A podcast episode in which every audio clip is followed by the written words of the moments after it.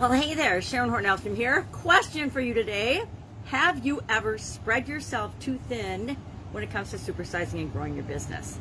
I have to laugh because that's almost a rhetorical question. As I was looking into the idiom, the expression, spread yourself too thin, it reminded me, and I thought back on all of the business owners, all the entrepreneurs, all the even corporate executives and people I've worked with and talked to over the decades. And I couldn't think of a single person that had not, at least at some time in their career, and usually when they were talking to me, they were in the midst of it, been spreading themselves way too thin. What does this idiom mean? Where does it come from? Well, it came from somehow, they're not sure exactly when it came into being, but it's from spreading not enough jam or jelly or peanut butter or butter on your sandwich or your bread or your toast. At least that's where they think it came from. It could have come from other places too, but it basically means that you're trying to do too many things at once. Multitasking. Oh, the dreaded multitasking. This is a continuous debate in the circles that I'm in. The women say, yes, you can multitask. You have to be able to multitask. I personally believe that if women couldn't multitask, the human species would cease to exist. Now, as more men are becoming single parents and taking on the household responsibilities, they're finding that they need to figure out how to multitask as well.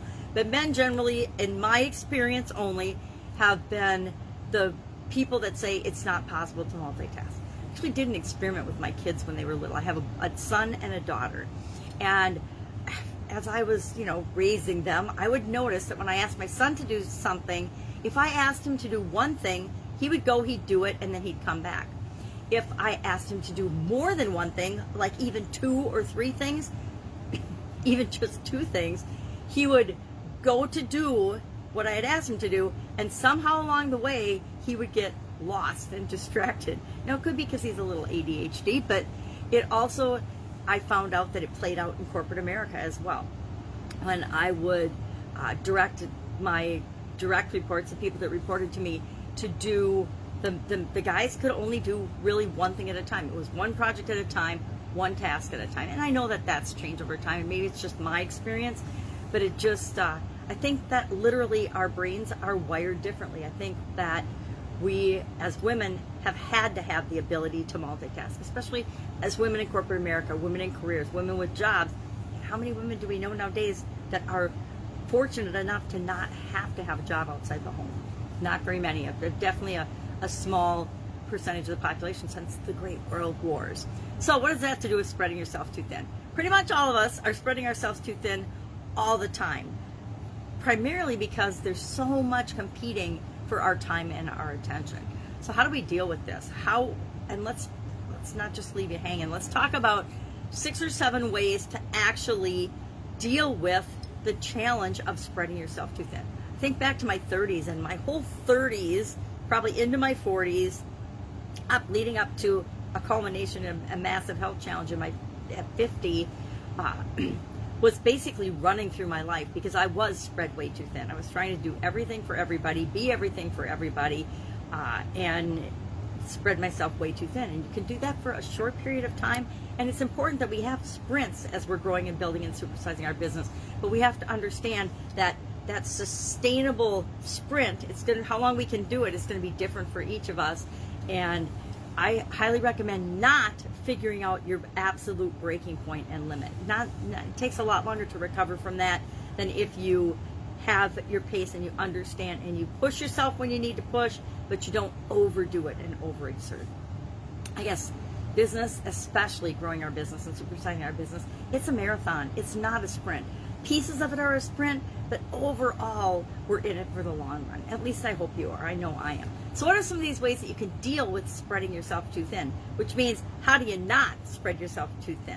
Number one, learn to say no. Just absolutely know your limits, set boundaries, know what your boundaries are, and be absolutely okay with saying no to things that aren't important or urgent for you to be participating in. Yeah, there's always more things, and will always be more things in our lives and in our businesses that we would like to do, but are they really moving us toward our end goal? Are they really helping us to get and create what we want, or are they simply distractions or nice to do things? Number two, make a list. Make a list of the things that are important to you. I guess number 6 on my list was figure out what's important to you, but maybe figure out what's important to you needs to be number 1. Usually is when I'm working with people, hey, you have to decide what's important to you and what your priorities are. So make a list of those things. Make a list of the things that are requiring your attention and that you feel personally responsible for right now, and then analyze that list. Look at that list. Step 3 on this list was to pray over the list. I'd say think about, contemplate, work on your list, whatever is the right wording for you. Look at that list and really decide and analyze what's urgent, what's important, what's necessary, what resources do I need or have to accomplish a thing, how much energy do I have? Do I have energy for everything on my list? I used to have like literally a 400 item to-do list on my computer, and I would just check things off, you know, as I accomplished them, and then I'd add another 10 or 20 things. So my list of 400 that I originally made, it really never dwindled down much below 350 in all of my years in corporate America. And it didn't matter which job or which company or which industry I was in, I always seemed to have that same 400 item list. And it wasn't until I really looked at that list and then categorized it by, I do something called the urine analysis. I know, not a great name, but is it urgent? Is it important? Is it necessary for me to do it? Do I have the resources to do it? Do I have the energy or the effort? How much energy or effort is required for this thing? And that's when I started literally taking things off my list. Number 4, trust your intuition. Trust your gut, your intuition, your discernment, your whatever you call it, whatever that is for you, your inner knowing. Trust that, because sometimes our head and our heart leads us in a direction that feels like it makes sense and it should, or we think intellectually it makes sense and should be right for us, and we find out that we've got this little niggling feeling that says, no, there's something wrong, there's something not right about this. And when we ignore that niggling feeling, I don't know about you, but every single time I have ignored that. When some things look great on paper and looked like everything was gonna be perfect and run smoothly, but I had a bad feeling about it, or some kind of a nagging feeling about it, every single time I listened to my head and my heart and not my intuition, it led me down a very, very bad path. On several occasions.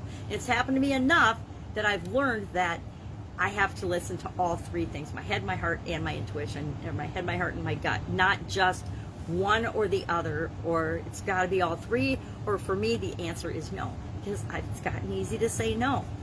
Number 5, keep in mind that you are personally responsible for you and your decisions, but you don't have to explain yourself to anybody else.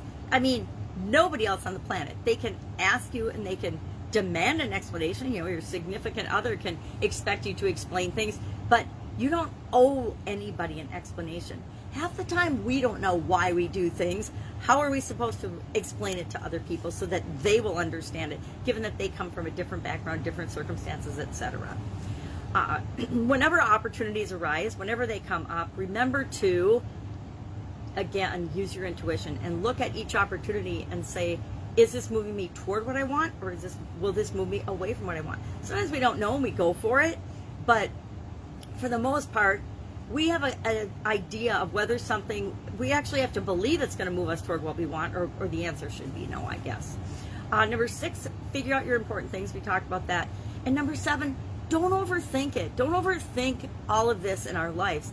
Go with your gut. If it feels like it's for you, you'll get positive feelings. If it's not for you, you'll have some kind of negative feelings, fear, doubt, worry, anxiety, stress. If you're feeling stressed out and freaked out about something on your list, it's probably not the right thing for you to do, at least not right now.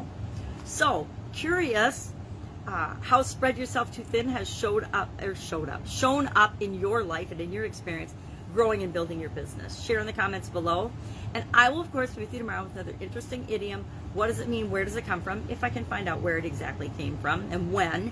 I guess I got where, I just don't know when it actually came into being. And how you can use it in your business and maybe even in your life. Doing challenge and change-related idioms for the month of August to coincide with the free Get Up and Go Challenge. We're doing the Get Up and Go Challenge for the 8th time this month. and it's really fun. We're going through each of the areas and aspects of our life, applying this framework that can help guarantee that, and not help, it guarantees you'll have better results after any change or challenge when you use this and after you've gone through the challenge than before. It's really fun. Been doing it since the beginning of COVID. So glad that I found something that has helped me weather all the nonsense and craziness of COVID, as well as thousands and thousands of other people. That's it. Have an awesome day. If I can help you in any way, ask in the comments below. If there's an idiom you're dying to know the origin and the meaning of and how it could be related to building and growing your business, if you have a specific question about growing and building and supersizing your business, always ask. There's no silly question except the one that we don't ask because we never got our answer to it. All right, have an amazing day. I'll, of course, be with you tomorrow.